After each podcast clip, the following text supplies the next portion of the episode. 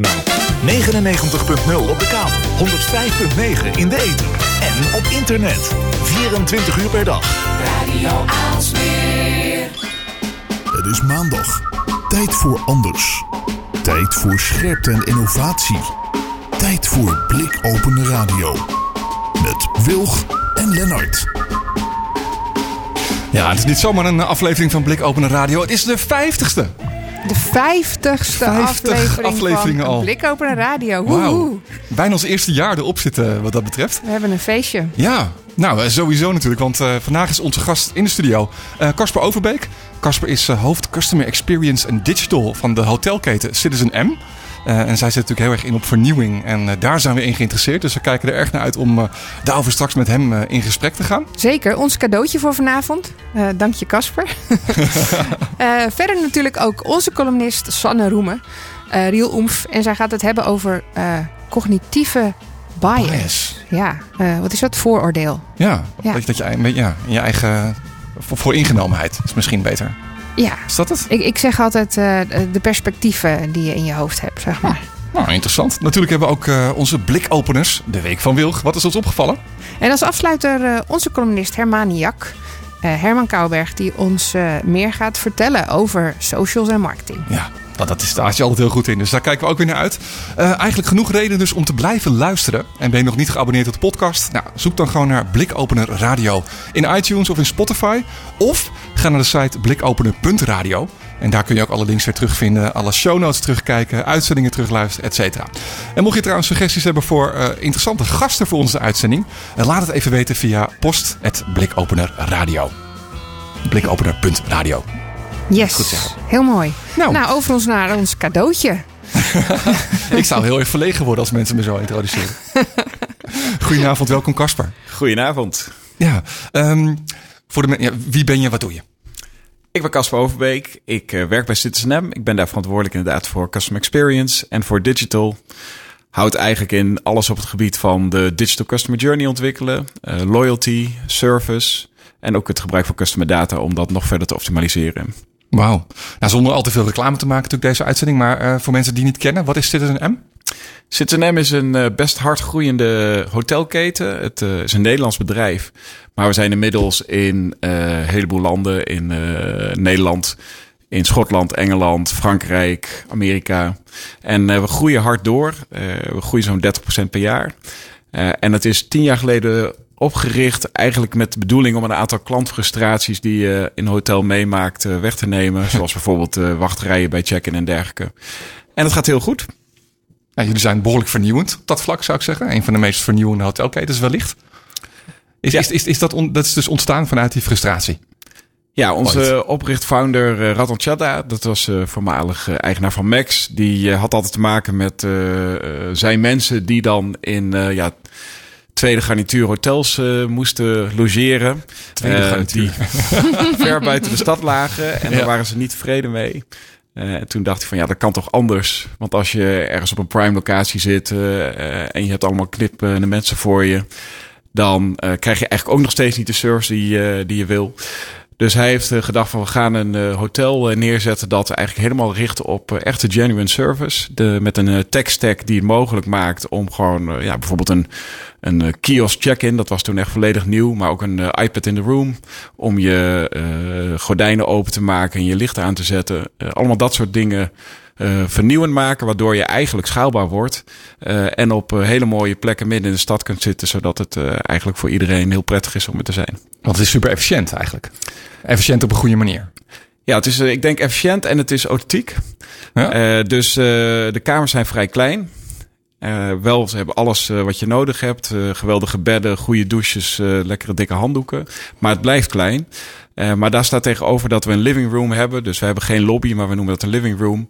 Eh, waar je eh, mooi meubilair vindt, kunst aan de wand. En vooral de ambassadors. Dat is onze staf die eh, ja, eigenlijk alleen maar als eh, doel hebben om jou als eh, gast zo goed mogelijk verblijf te laten hebben.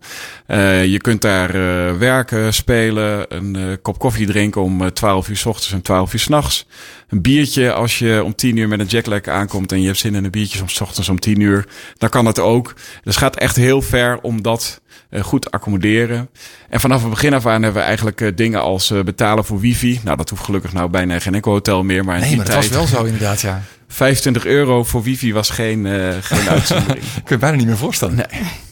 Nee, dus eigenlijk zeg je, ik, ik vertaal het maar een beetje, want ik hoor een heleboel Engelse woorden voorbij komen. En eh, dan hoor ik altijd eh, mensen die zeggen dat tegen mij ook altijd: van nou, je praat zoveel Engels. Dus ik doe even een, eh, een kleine vertaling, ook voor mezelf. Dus je zegt eigenlijk door het gebruik van technologie.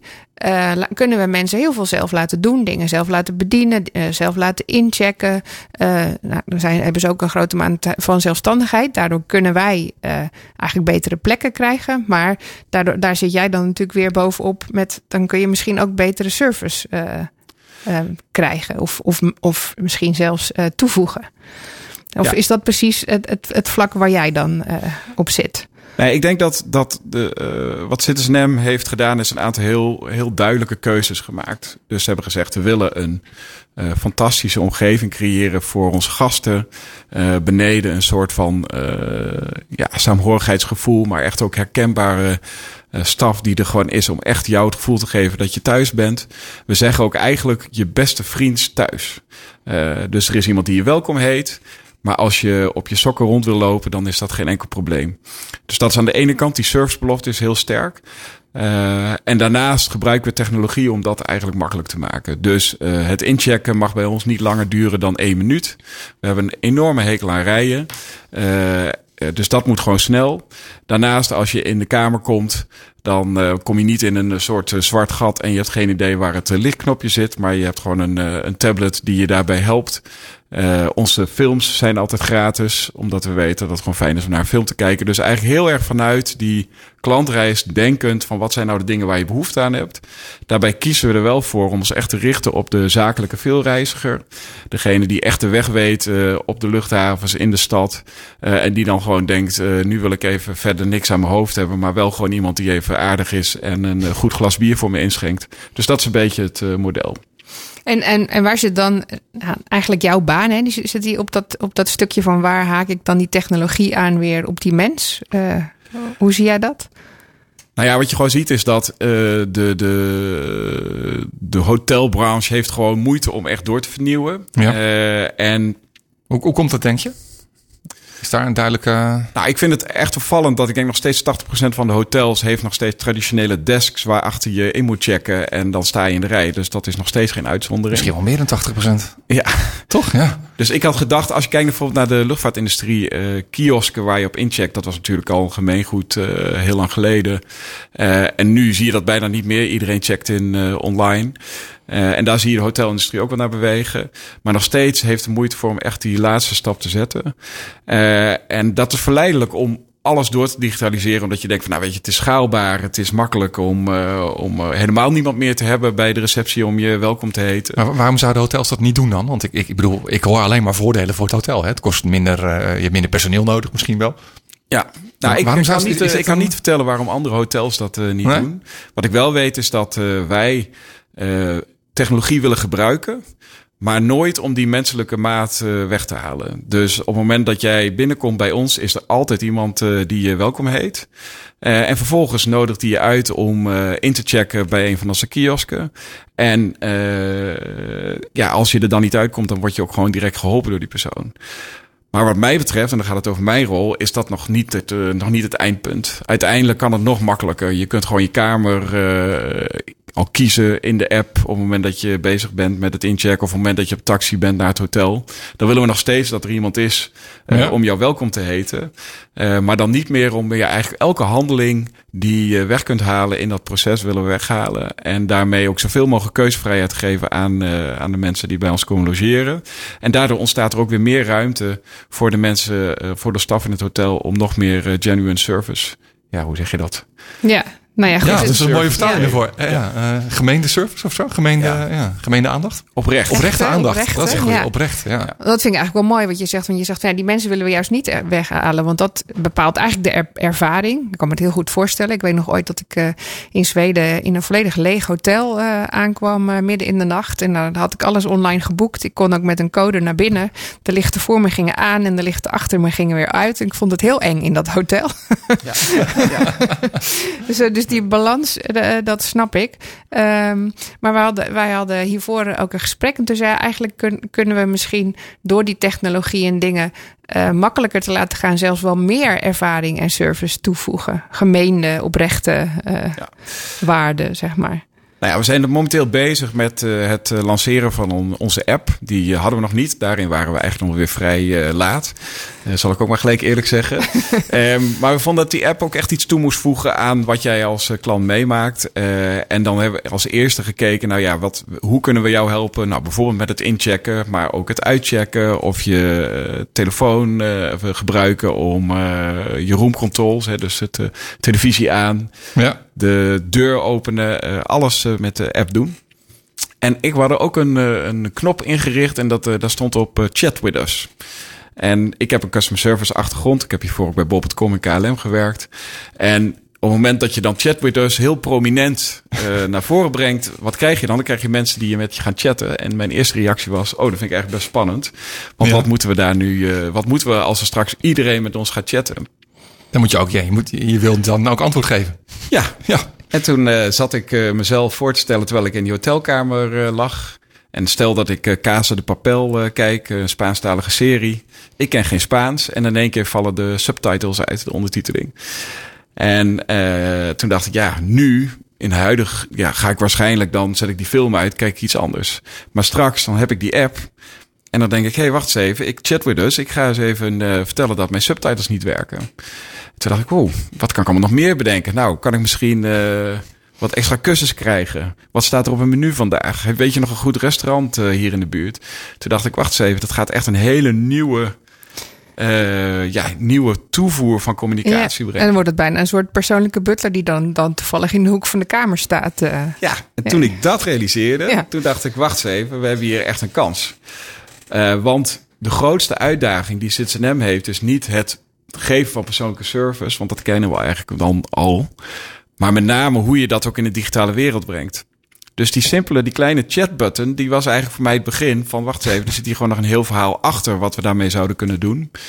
Eh, en toen kwam het idee van, de, eigenlijk willen we die, die ambassador, hè, zoals die eh, staf in ons hotel heet, willen we eigenlijk digitaal brengen. En toen, daar is het digital ambassador concept eh, mee geboren. En als je daarnaar kijkt, eh, dan denk je van nou, leuk dat, eh, dat, dat eh, iedereen met ons gaat chatten. Maar hoe gaan we dat dan eh bemensen? Ja, en dan kom je weer bij de technologie. Want dan heb je natuurlijk eh, chatbots, eh, artificial intelligence en dat soort dingen nodig om dat op een gegeven moment schaalbaar te maken. Ja, NLP, dat soort dingen. Ja. Ja, dat gaat, dat gaat heel ver. Ja. Maar dat, dat lijkt me wel mooi. Dat is Ja. grappig. En, en hoe ben jij zelf daarin terechtgekomen? Je zei net even al dat je bij Bob.com gezeten hebt, bij Ja. KLM. Ja. Wat, wat, is je, wat wilde je vroeger worden? Vroeger wilde ik advocaat worden. Oké. En niet van de duivel, neem ik aan. Nee, ik was, eh, toen ik jong was, toen was ik gefascineerd door de serie Madlock. Eh, dat is misschien voor de jongere luisteraars niet helemaal bekend, maar dat was een eh, grijsharige advocaat die allemaal moorden, moordzaken oploste. En ik vond dat fantastisch. En toen dacht ik, ik wil ook advocaat worden. Eh, toen ben ik ook recht gaan studeren. Ja? Eh, was een hele leuke studie, ontzettend veel van geleerd. En uiteindelijk heb ik het er eigenlijk een beetje op aan laten komen. En had ik een aanbieding van zowel een advocatenkantoor als KLM. Eh, en toen dacht ik van ja, wil ik nou echt met, met die juridische kennis, met die boeken bezig zijn? Of vind ik toch mensen interessanter? En eh, toen ben ik voor de mensen gegaan. En dat is nou, wat is het, 18 jaar geleden. En ik heb er eigenlijk nooit spijt van gehad. Wat goed. En wat was je eerste functie daar bij KLM? Bij KLM ben ik begonnen als management trainee. Daar eh, ga je in twee jaar, eh, doe je vier plekken. Ik heb in de operatie gezeten. Ik heb commercieel project in Stockholm gedaan. Ik heb bij de vracht gezeten. Het is echt een prachtig programma om het bedrijf te leren kennen. En daarna heb Dat, ik... dat is ook de insteek van zo'n programma. Dat Ja. je dus zo'n trainee-programma, dat is, is bedoeld om verschillende plekken kennis te kunnen maken met zo'n bedrijf. Ja, en je wordt enorm intensief begeleid. En Ja? ik denk dat dat, eh, ja, dat heeft mij enorm gevormd. Want ik kwam daar als eh, jurist eh, uit de schoolbank. Ik, had, ik dacht, ik wil manager worden. Ik had geen flauw idee wat het eigenlijk was. Dus voor mij was het eigenlijk perfect. Hm, wat grappig. Ja, dat hebben meerdere grote bedrijven toch? Zo'n soort snuffelstage voor eh, als je net klaar bent met studeren. eh, om de grote talenten een beetje binnen te halen. Ja, en eh, nou ja, toen heb ik allerlei omzwervingen. Ik heb tijd eh, in New York gezeten. Ik heb allemaal operationele functies gehad. En toen mijn laatste functie was ik verantwoordelijk voor customer care. Eigenlijk alles wat we doen als de belofte aan de klant niet waargemaakt wordt. En daar heb ik wel mijn gevoel voor de toegevoegde waarde van klantdenken, van service uh, ontdekt. Dat vind ik gewoon hartstikke leuk. En daarna ben ik bij Bob.com verantwoordelijk geweest voor customer service. En de uitdaging daar was uh, eigenlijk niet zozeer de klantgerichtheid, die was er al. Want ja. anders word je in de online domein niet groot. Maar wel hoe je daar een stukje emotionele component aan kunt geven. Dus dat heb ik daar uh, geprobeerd te brengen. En wat ik voor terug heb gekregen is enorm veel uh, kennis over hoe je digitalisering en ook data in kunt zetten om eigenlijk die service nog beter te maken. Want zijn wel heel verschillend, heel verschillend soort bedrijven. Ja, toch? Ik wil. KLM ja. het lijkt helemaal niet op elkaar. Of er zit er heel meer overeenkomsten in dan dat wij misschien denken? Uh, het is allemaal wel consumer gericht, neem ik aan. Ja, het is, ja, het is allemaal gericht op de, op, op de, de B2C. Ik denk uiteindelijk het klantdenken en het service denken is in alle drie de bedrijven heel belangrijk. Uh, KLM is natuurlijk het vliegen aan zich, maar daarnaast uh, hoe je een klantbeleving organiseert en ook de complexiteit daarbij. Ja. Bij Bob.com uh, was, gaat het over dat pakketje. Maar als je bedenkt wat er allemaal voor nodig is om het voor elkaar te krijgen en hoe belangrijk dat ook steeds meer wordt en de beloftes die steeds verder gaan, zelfs vandaag leveren, binnen twee uur leveren. Ja, daar zit ook een heel groot service aspect aan. Ja. ja en bij Citizen M, en daarom voel ik me nu ook eigenlijk thuisgekomen is customer centricity of het de guest experience is gewoon het product dat we verkopen. Uh, en ik vind het fantastisch om daar dan die digitalisering en dat innovatieve eraan te brengen, maar tegelijkertijd dat hele, hele echte mensgerichte, uh, om dat gewoon bij elkaar te brengen. En daarmee uh, Citizen te helpen groeien. Het is wel bijzonder eigenlijk, want je zegt, ik heb nu een juristenachtergrond. Ja. maar de rest heb je dan uh, on the job geleerd eigenlijk. Ja, ik heb eigenlijk nadat ik uh, uh, bij KLM ben begonnen, heb ik ook met mezelf afgesproken. Ik ga nooit iets doen uh, wat met juridisch te maken heeft. Want als ik iets doe, dan wil ik er ook echt goed in worden. En dan kan ik beter advocaat worden, had ik dan kunnen worden. Dus ik heb dat gewoon helemaal achter me gelaten. En nou ja, ik ben eigenlijk nu op mijn plek. Ik ben eigenlijk pas sinds een jaar of zes, zeven, acht dat ik echt denk van ja, dit is waar, het, waar het voor mij echt om draait. Die echte passie voor dat nadenken hoe je, hoe je uh, klantgerichtheid uh, met een stuk innovatie uh, samen kunt brengen. En daarmee dan ook waarde kunt toevoegen voor een bedrijf. Dat vind ik echt heel leuk. En je zegt dat, dat bij dit bedrijf ben ik daar het meest op zijn plek. En dat was eigenlijk omdat zij al zo dachten. Hè? Ja. Dat kan ik me heel goed voorstellen. Um, want wat, wat is het? Wat, hè, want jij, jij probeerde dat dan bij die andere bedrijven heel erg, uh, nou ja, die insteek naar voren te brengen. Van hoe doe je dat? Maar dat betekent dat je een soort balans moet shiften of een knop moet omdraaien. Waar, waar loop je dan het, het meest tegenaan? Is dat, is, hoe, ja, ik, nou, er zitten, er zitten, ik zeg altijd mensen die passie hebben voor service, dat is wel een beetje voor de crazy ones. Hè? Dus al, je moet, het geheel veel begint bij een stukje overtuiging. En uh, in de wereld van budgetten en van commerciële performance en van uh, revenue en dat soort dingen, ja, dan zeg je ja, maar de klant is ook belangrijk. Dat is eigenlijk, ja, dan gaat het over een stuk visie wat je daarop kunt ontwikkelen en dan hopen dat je daarin mensen meekrijgt. En bij Citizen ben ik eigenlijk tegengekomen dat het eigenlijk omgekeerd is. Dat bedrijf is gewoon gestart rondom een idee van jongens, we willen het gewoon anders doen met die, uh, met die klant als startpunt. Uh, en dat merk je gewoon in de hele cultuur van het bedrijf. Uh, dus uh, daar is bijna het, het, de mate van klantgerichtheid is belangrijker dan of we de, de revenue performance van een maand wel voor elkaar krijgen. Dat is natuurlijk ook hartstikke belangrijk. Ik wil het absoluut niet bagatelliseren. Nee. Maar ik vind die balans dus wel. Je moet blijven bestaan. Ja, ja, ja, precies. En we hebben een enorme groei die we met elkaar waar willen maken. Ja. Maar we realiseren ons ook. Kijk, uh, heeft momenteel 20 hotels. Toen ik begon waren het er 11. Uh, en we groeien door naar, nou ja, 60, 70, 80. Uh, en veel van de real estate, dus van de grond waarop die hotels worden gebouwd, die zijn ook eigendom van Citizen Met als consequentie uh, dat je eigenlijk altijd vijf jaar vooruit moet kijken. Dus wij weten nu al drie tot vijf jaar waar we gaan openen de komende periode. Uh, en daarbij kwam ook de, de, het bewustzijn van ja, jongens, als wij zo hard groeien, uh, bijvoorbeeld in Amerika, daar, daar gaan we echt enorm veel hotels neerzetten. Dan moet je wel een relatie opbouwen met je klant. dan kun je niet of vertrouwen dat je via traditie dat iedereen maar naar je toe komt. Dus daar ontstond ook wel de urgentie voor een positie die ik nu heb. Want het gaat echt, het gaat eigenlijk. Niet, ja, het gaat eigenlijk niet over digitalisering. Het gaat eigenlijk over van hoe kunnen wij een relatie opbouwen met de mensen die al loyaal aan ons zijn. En hoe kunnen wij een nieuwe doelgroep uh, vinden die ook als ze ons nog niet kenden, toch zoiets hebben van: dit is een aantrekkelijk eh, concept, hier wil ik meer van weten. Hoe, hoe ziet een gemiddelde werkdag voor jou eruit? Om dit waar te kunnen maken? Nou, we werken agile. Eh, dus dat betekent eh, dat we beginnen altijd, eh, we beginnen bijna altijd met een stand-up. En eh, ik Even heb uitleggen hoor, voor Ja. mensen thuis. Agile en een stand-up. Agile houdt in dat je eigenlijk eh, in twee weken, eh, blokken van twee weken probeert eh, te bepalen van wat ga ik de komende periode realiseren. Dat doe je met teams. Ik heb teams binnen en buiten CITSNM. Dus we hebben een aantal developers en ontwikkelaars buiten CITSNM op het gebied van website en op het gebied van app.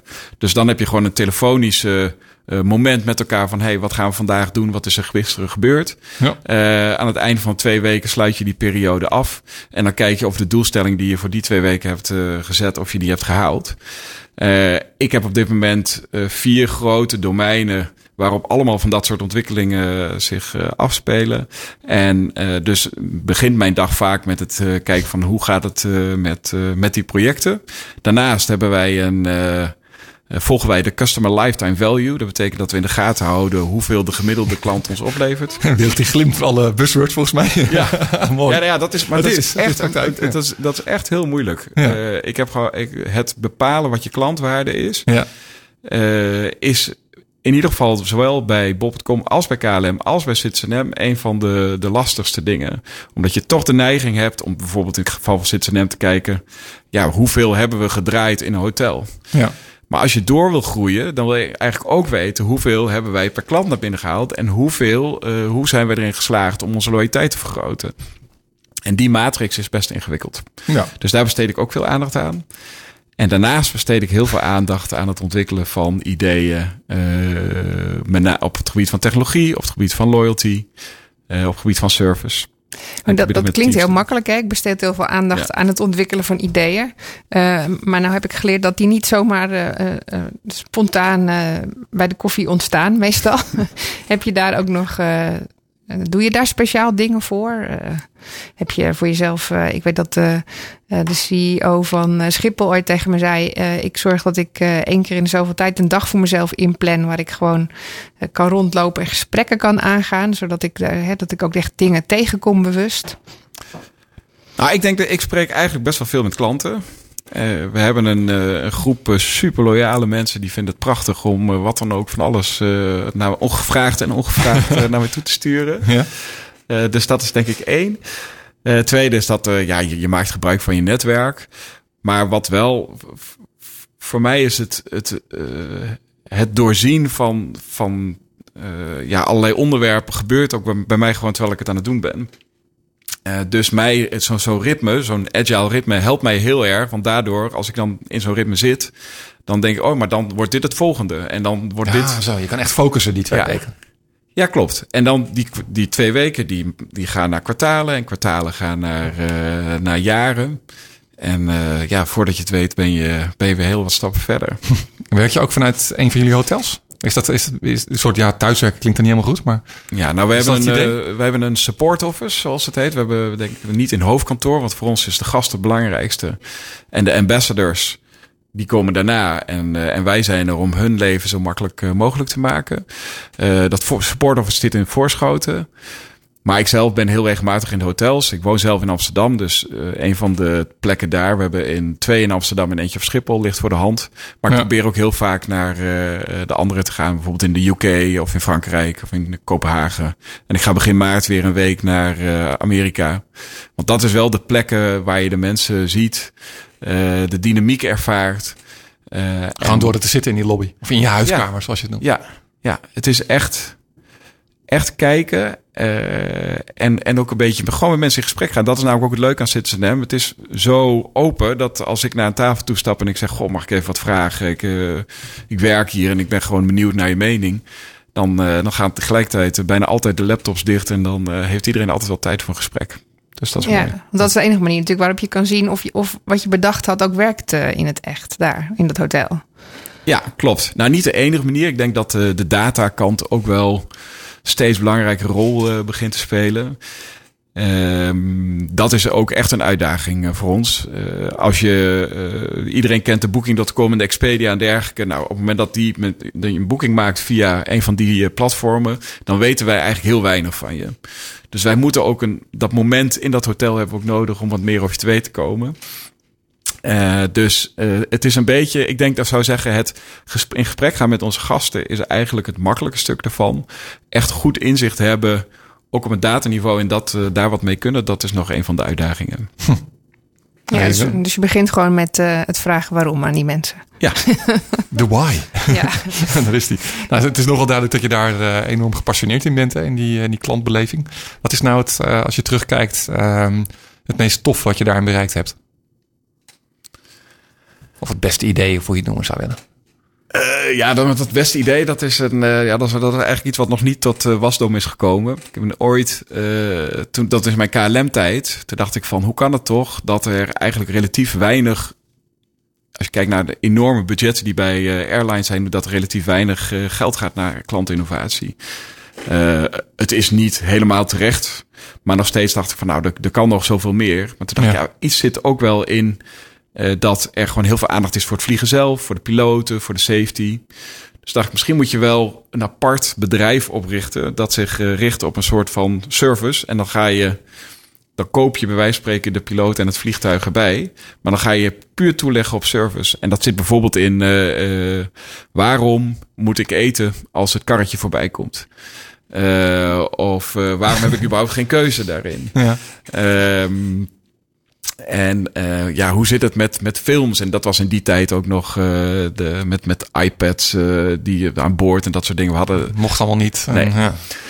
En toen, um, toen hebben we dat voorgelegd aan de CEO van Zappos.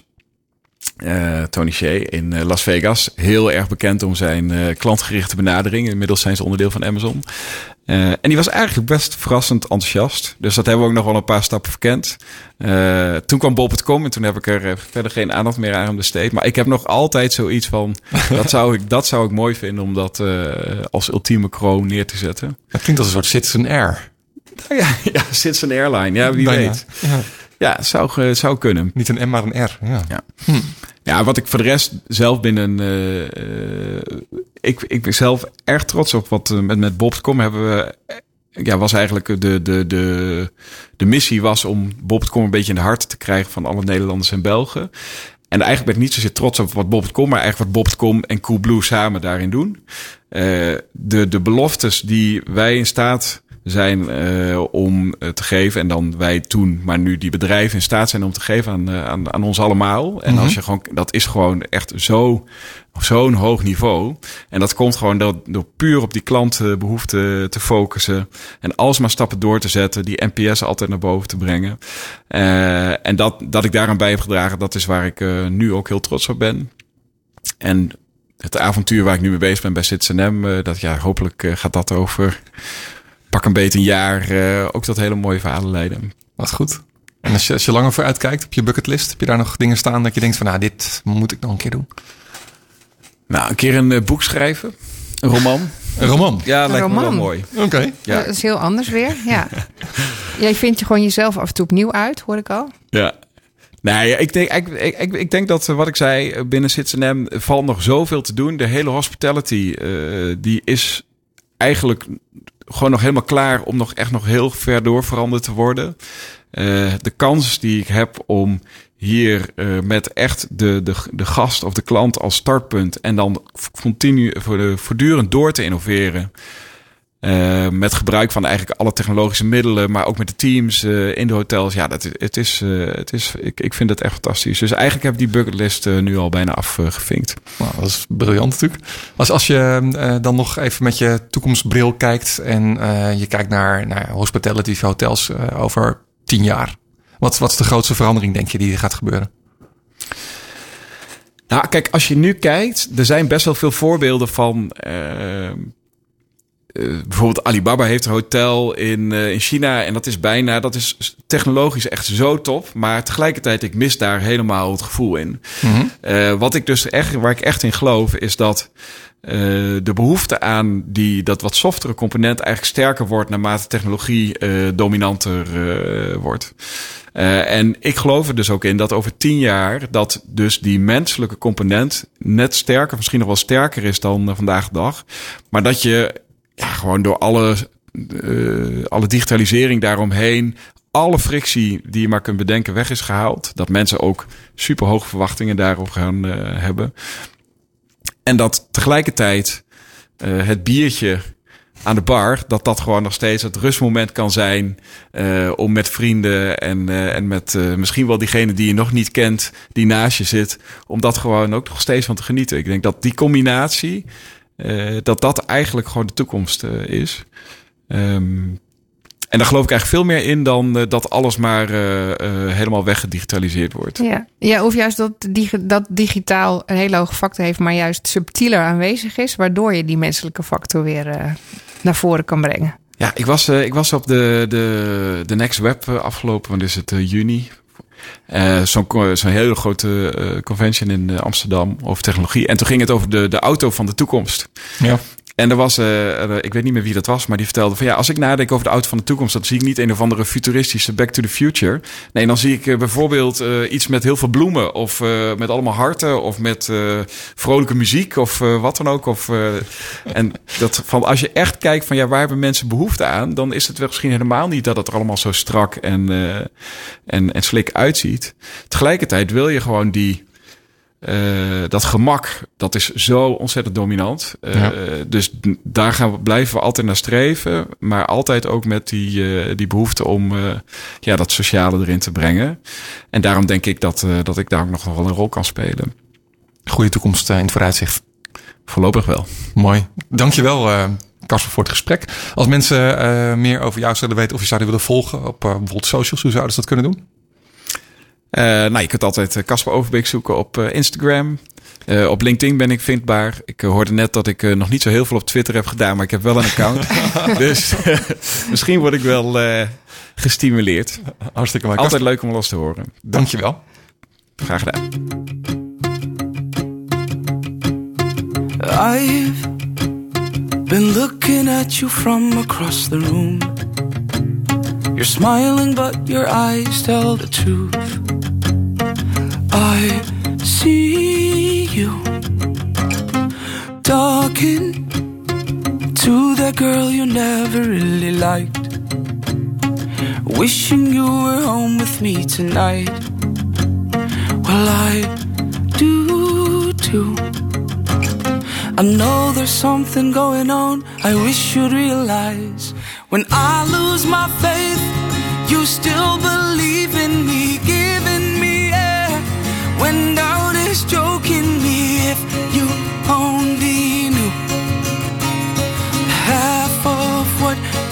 Do.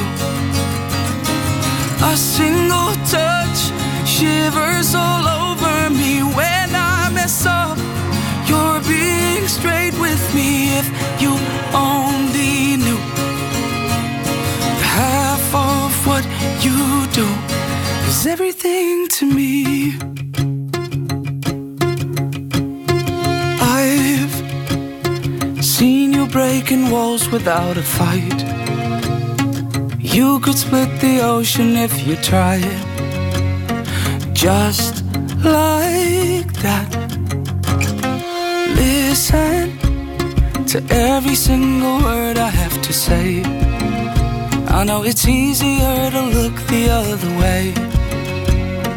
Don't forget Whenever something's going on, I hope you realize when I lose my faith, still believe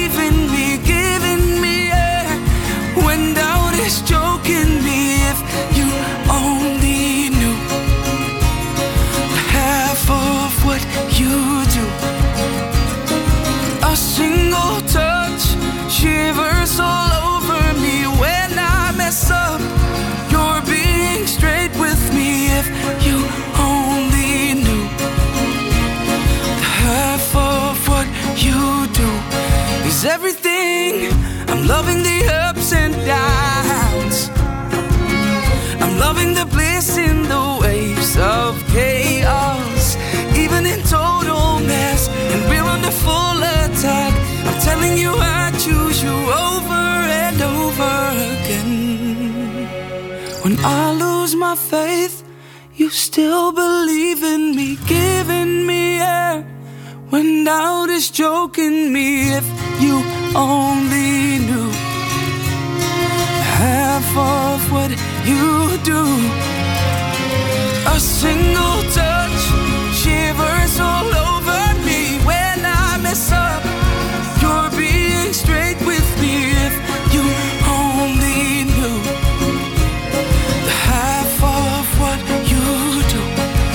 everything to me. Half of What You Do eh, van Wolf. eh, bij Blikopener Radio. En het is inmiddels weer tijd om eh, over te schakelen naar onze columnist Sanne Roemer. Sanne, goedenavond. Hallo, hi. Hey, jij faciliteert co-creatie voor een betere wereld. Ja, je neemt de woorden uit de mond. Ik zei net nog, we gaan het er gewoon zelf laten zeggen. Maar Ja. het is zo mooi, zo makkelijk. En dat doe je onder andere ehm, eh, met je wekelijkse nieuwsbrief. Eh, door mijn filters, waarin je eh, Ja. bijhoudt wat je opvalt. En eh, nou ja, dat op zondag rondstuurt. Interessant Ja. altijd. En eh, waar gaan we het vanavond over hebben? Nou, ik was vorige week op een eh, infographic gestuurd over 50 cognitive biases. En ik loop er dan meteen al tegenaan, wat, hoe zeg je dat in het Nederlands? Cognitieve vooringenomenheden. Voor ingenomenheid, dat is het goede Wel woord. een denk ik, mooie ja. vertaling dit, ja. Ja. Wij hadden ook even struggles. Ja. Aanname was Maar net ja, voor dan hou ik nog ja. steeds 50 vooringenomenheden over die allemaal in het Engels geformuleerd zijn. Dus please forgive me. en eh, ja, dit, ik dacht, jeetje man, zijn het er 50? Eh, en het eerste wat dan opvalt aan het lijstje is dat ze een aantal dingen separaat benoemen. Waarvan ik denk, oh, oh, ik dacht dat eigenlijk dat die een beetje bij elkaar hoorden. Maar zo kom je aan 50. Ja. Dus dat is wel leuk. Ja. Wat, wat viel je het meest op? Nou, vooral die, eh, de allerlaatste, dat noemen we de blinde vlek eh, voor ingenomenheid. En dat is namelijk dat we allemaal van onszelf denken dat we niet voor ingenomen zijn. een soort eh eh, catch-22, of hoe noem hoe noem je dat in het Nederlands? Ja, is dat niet de allerbelangrijkste? Dat als je pas beseft dat je ergens wel iets voor ingenomens hebt, je, je dan je kan verbeteren daarop. Of dat je dan kan zeggen, hé, dan, dan kan ik iets anders doen. De- ik denk het ja, en ik denk ook bij heel veel van die, van die dingen. dat als je eenmaal weet dat ze er zijn, dat je, dat je niet meer terug kan naar de oude realiteit. Ja, Eh, bijvoorbeeld, eh, nou, ik, wat, eh, er staat er ook eentje tussen die gaat over, over het be- bewijs. Dat je, dat je, als je bewijs hebt voor iets, dat je, oh ja, hier, backfire effect. Dus het terugslag-effect. Eh, dat soms, soms als je bewijs hebt voor iets, dat mensen dan dat bewijs weer ontkrachten door te zeggen, ja, maar dat is een samenzwering. Oh, dat op die manier. Dus dat je eh, in plaats van dat de samenswering het bewijs is, dat je dan Ja. Ah, eh, een soort eh, Dus de- alternative Het facts. bewijs het. voor klimaatverandering is een samenzwering. En het bewijs dat de aarde rond is, of een bol is, laat ik het zo zeggen, is ook een samenzwering. Dus nu heb ik eigenlijk in principe gewoon in één klap een reden om gewoon niet meer in discussie te gaan met mensen die die ideeën aanhangen. Dus dat is fijn, dat is makkelijk. Dat is lekker makkelijk, ja. Scheelt ook? Ja. Het is lekker populistisch ook wel, denk ik. Eh, Heb je, heb je ook nog eh, eh, van die, eh, wat waren het, eh, eh, vooringenomenheden waarvan je zegt, nou, dat, nu ik dat weet, eh, kan ik eigenlijk met een ander perspectief ergens naar kijken. Of dan, dat verandert ook een beetje mijn blik op de wereld. Nou, wat ik een leuke vond, dat noemen ze met declinism, een soort afwijzendheid. En eh, dat is de, de tendens om het verleden te romantiseren en een beetje negatief over de toekomst na te denken. Eh, dat eigenlijk gewoon alles in verval is. En dat is ook wel iets waar ik mezelf aan over neig te geven als ik te veel nieuws consumeer. Maar eh, ik heb laatst gewerkt met eh, toekomstscenario's in mijn sessies. En die bevatten allemaal positieve kanten en negatieve kanten. Ehm, en dat vond ik wel grappig, want soms heb je van die scenario's die of een heel droombeeld schetsen of eigenlijk een heel negatief beeld. Maar deze bevatten allemaal allebei. Eh, dus dat was wel leuk. En het werd nog leuker toen een deelnemer zei van... Oh jee, eh, eigenlijk vind ik al deze scenario's best wel eh, kut. En toen zei degene die die scenario's had uitgedokterd, dat was ook allemaal weer gebaseerd op, op wetenschap en zo. Zo van ja, maar stel je voor dat we de huidige situatie, het leven zoals het nu is, ook in zo'n scenario zouden vatten. Wat zou je er dan van vinden? Nou, zei de groep collectief, oh kut. dus uiteindelijk was het gewoon de algehele gedeelde conclusie van je kan niet alles hebben. Dus als we naar toekomstscenario's kijken, dan moeten we gewoon soms wat uh, rottigheid accepteren. Naast al het mooie. Ja, ja ik, ik interpreteer dat, dat, dat die klein bias, dan, eh, hoe zeg je het in het Nederlands? Altijd een beetje van, uh, ja, wij vinden het gewoon heel moeilijk om dingen te voorspellen. En dan vooral om je voor te stellen hoe het dan zou zijn als die wereld anders is. En het is natuurlijk veel makkelijker uh, om te kijken hoe was het en dat, en dat voelde goed. Uh, om, want daar heb je bewijs voor in je hoofd. Daar kan je, daar, ja. daar kan je jezelf mee associëren. Daar heb je gevoelens bij. Dus ik vind het eigenlijk wel logisch dat we dan onmiddellijk denken bij, bij dingen in de toekomst die heel lastig zijn voor te stellen. Van ja, hoe zou dat dan zijn? Want daar heb je helemaal niet een gevoel bij of een gedachte. Misschien kan je dat ook helemaal niet als mens. Ja. Dus is het logisch ja, dat, dat, je daar iets ja. negatiefs bij gaat denken? Ja, maar toch, er zijn volgens mij twee soorten mensen. En dat zijn mensen die vroeger was alles beter uh, denken, of mensen die later wordt alles beter denken. Uh, nou, ben je stil. en, en alles in het midden misschien? Ja, ik weet het nou ja, niet. nee, weet je, dus dat die klein is en dat geldt niet voor iedereen. Maar uh, als je dus de toekomst afwijst en het verleden is alles beter vindt, dan ligt het misschien daaraan. Ja, en wat doet het er verder toe? Dat weet ik ook niet. En, uh, heb je nog een, een, een, een, top, top 1 van die, van die biases? Dat je zegt, van, nou, dat was echt een, een blikopener. wat ik een leuke vind, is um, iets wat ik nooit expliciet heb gemaakt bij mezelf. Dat was de IKEA-bias. Ah. uh, ja, dat je dus jezelf, dat je meer waarde hecht aan iets waar je het zelf aan, mee, aan gebouwd hebt. Dus een IKEA-kastje heb je zelf in elkaar gezet, bloed, zweet en tranen, dus dan is dat kastje meer waard. Uh, de, de Nike, uh, dat is, kan ik uit eigen, eigen ervaring zeggen, die dingen zitten helemaal niet lekker. Nike by You, zelf gedesigned. Ja, die zitten dus echt wat minder. Want ik, had, ik wilde helemaal leren, maar dat maakt dus die tong heel uh, stijf. Dus ze zitten niet zo lekker. Maar ja, je hebt maar, hem zelf ontworpen. Precies, dus die gaan van zo lang als ze leven. staat mijn naam zelfs op. Ja. Stom. Maar die gaan nooit de deur uit. Nee, dat snap ik. Dat is ook een beetje ja. waarom we dat bij, uh, bij start-ups uh, kill your babies noemen. Dus het allermoeilijkste. Je eigen verzonnen en, en uitgebouwde ideeën. Ja, en in, in ja. tekst schrijven toch? Kill your darlings? Ja, ja kill your darlings. Ja. Er zit gevoel bij. Ja, ik moest ook nog denken aan jullie gast. Als die mensen nou bij aankomst hun eigen kamer nog even in moeten richten, dan willen ze nooit meer weg. dat is misschien nog het idee. Ja, en dan geef je ze een IKEA-inbusje en dan... Uh... nou, ja. het, is wel, het is wel herkenbaar hoor. Als je mensen een rol geeft... Dus we hebben nu met onze meest uh, loyale klanten... hebben we eigenlijk echt best wel heel veel contact. En die betrokkenheid is gigantisch. En daarmee ja, willen mensen inderdaad nooit weer weg. Dus uh, zelf je kamer inrichten ja. is denk ik de volgende stap. Ja, ja ik snap dat wel. Ja. Ja, ja, je vroeger had je in een stoomcafé soms je naambordje aan de bar of op de stamtafel. Ja, dat je toch je eigen plek creëert. Nog, of ben ik echt heel oud? Nee, nou ja, nee, ja, dat hebben ze hier uh, in het dorp bij uh, Café uh, Baggers. Hebben ze daar nog wat oude voorbeelden van hangen. Ja, ja. Bij, maar dan bij je jas. Hm, maar wat, bij je hotelkamer, oh, dat je altijd dezelfde hotelkamer kan boeken. Dat idee. Oh. Nou ja, wat, wel, wat we wel doen is tegenwoordig in je hotelkamer... dat als je binnenkomt dat de tv dan zegt... hallo, Casper Overbeek bijvoorbeeld. Ja. Tegen mij. Ja. Maar dat kan eigenlijk nog wel wat. Uh... Maar dat doen wel veel hotels. Ja, dat Ik denk dus dat, dat, dat er een nieuw idee uh, gaan komen, Sanne. Dankjewel daarvoor. Ja, nou, dus, ja, ik vond deze wel inspirerend. En ik dacht, hoe kan ik dat nog vaker inzetten? Omdat ik natuurlijk in mijn werk moet ik zorgen dat mensen eigenaarschap voelen bij het verbeteren van dat thema waar we mee bezig zijn. En ik zet ze meestal al vrij hard aan het werk, maar dit, dit motiveert nog beter, nog meer. Wat mooi. Ja. Ja. Als mensen, als We mensen, gaan het merken. Ja, nou ja, precies.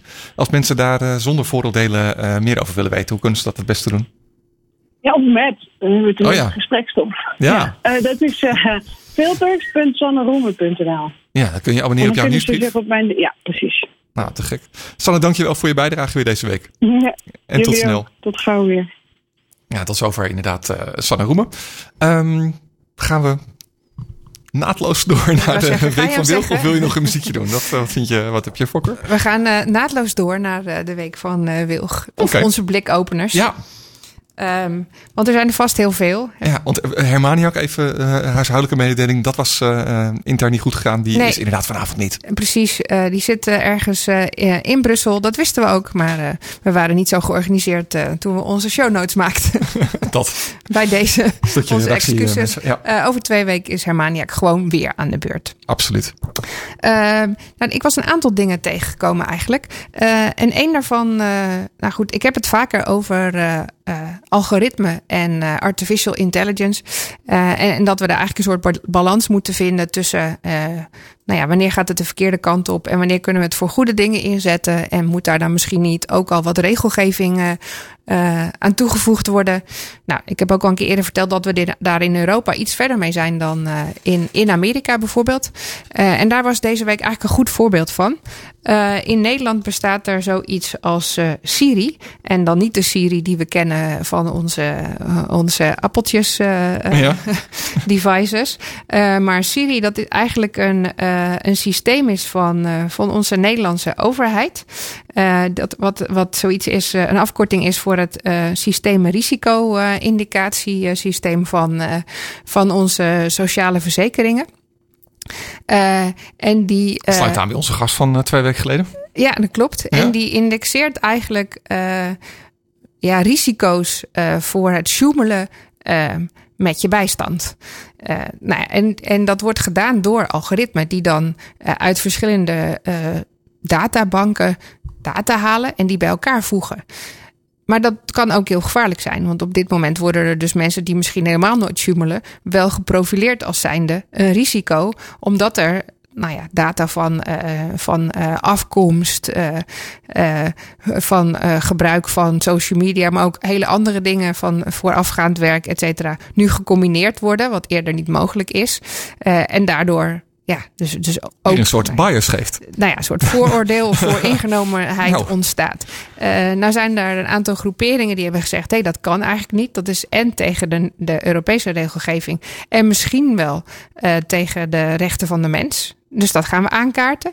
Dat hebben ze bij het, bij de, bij het Nederlands Hof aangekaart. Daar hebben ze, zijn ze een rechtszaak over begonnen. Ja. En die rechtszaak hebben ze gewonnen.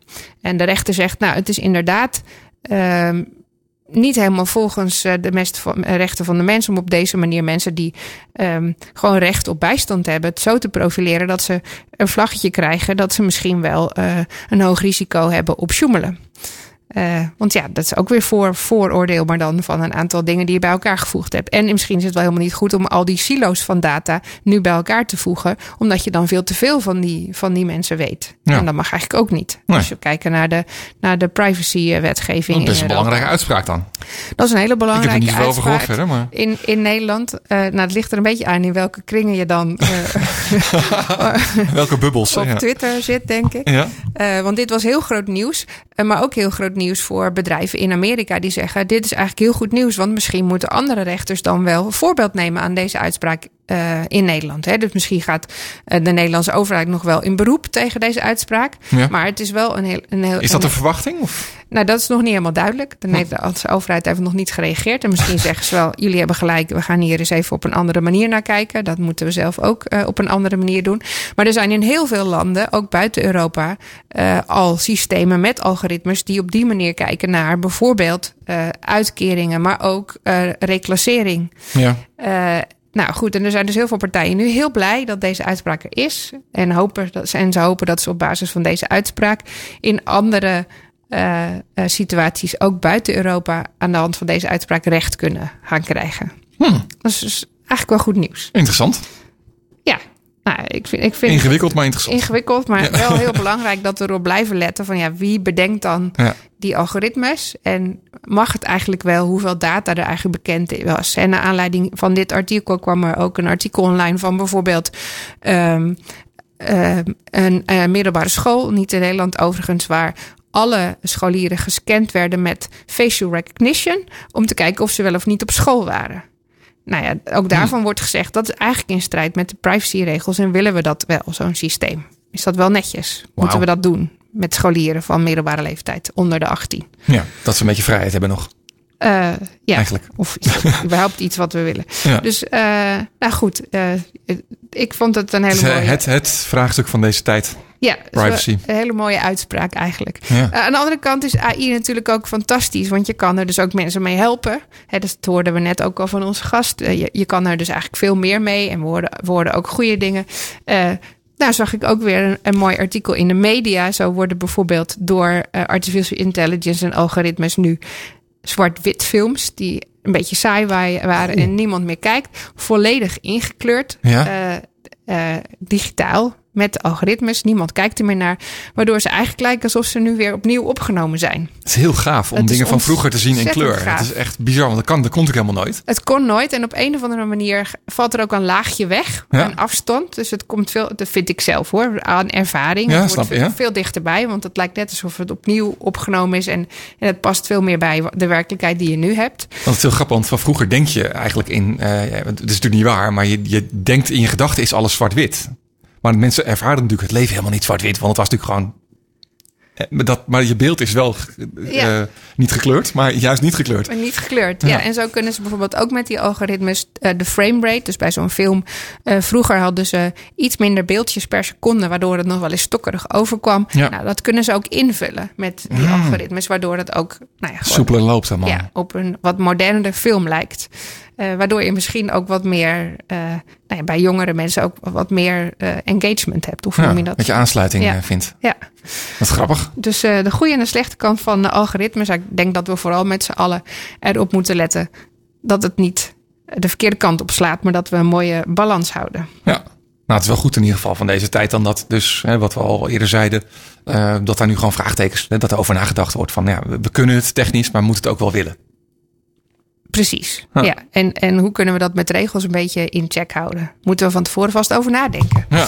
Ja. Ingewikkelde dingen, maar wel ja, het vraagstuk van deze tijd, wat mij betreft. Ja, en er zijn natuurlijk nog een aantal andere vraagstukken. Eh, en, en daar moest ik eigenlijk wel heel, heel erg om lachen. Want eh, we hadden natuurlijk onze storm, die we een naam gegeven hebben. Die Ja. Eh, op socials eh, alle kanten op ging. Van eh, mensen die in paniek waren en mensen die er allerlei memes over bedachten. Van hoe erg is die storm nou eigenlijk? En aan hun eigen vlaggenmast gingen hangen om net te doen alsof het wel heel erg was. Eh, maar goed, zo'n storm is natuurlijk een soort van indicatie van eh, eh, ons weer verandert en ons klimaat verandert. En hoe gaan we daar nou digitaal mee om? En dat vond ik wel grappig, want aan de ene kant zijn er dus hele slimme mensen die nadenken over hoe beschermen we nu heel Europa. ehm, tegen eh, stijgend zeewater en stormen zoals deze. Hè? Want als die, als die storm net even uit een andere hoek was gekomen, dan hadden we waarschijnlijk last gehad van eh, natte voetjes. Hè? Dan was het iets gevaarlijker geweest. Dat kwam net uit de goede kant. Eh, en zo las ik dat, dat er nu slimme koppen bezig zijn met het narekenen. Want dat kan nu, nu we al die slimme computers hebben met algoritmes. van de mogelijkheden om een eh, soort afsluitduik te bouwen tussen Noorwegen en het Verenigd Koninkrijk. Eh. Die dan ook aan het puntje van, eh, van Cornwall nog afgesloten wordt met een dijkje naar Bretagne. Maar dat is natuurlijk een soort van peanuts als je al die dijk van Noorwegen naar het Verenigd Koninkrijk hebt Misschien wel weer extra onhandig dat ze dan net Brexit achter de, de ingang gezet hebben. Of dat het nu uh, Ja, dat is dan de vraag. Wil Engeland dat dan nog? Eh, maar dat zou wel eh, een aantal miljoenen mensen beschermen tegen een reizende zeespiegel. En nu zijn al die landen eigenlijk afhankelijk van on- onaf- onafhankelijk van elkaar dingen aan het doen. Ja. Terwijl als je met z'n allen dit, dit zou gaan bouwen, daar doe je dan wel een jaar of honderd over. dan zou het, beetje termijn ja, dan zou dat dus haalbaar zijn. Ook qua, eh, qua geld en budgetten. Als je kijkt naar wat er gebeurt als je het niet zou doen. Hm. Dus dat is wel interessant, want het heeft natuurlijk ook wel hele grote consequenties. Eh, want dan verandert er een heel ecosysteem van eh, zout naar zoetwater. en verdwijnen er wellicht ook hele, hele gebieden en mogelijkheden voor scheepvaart. ja.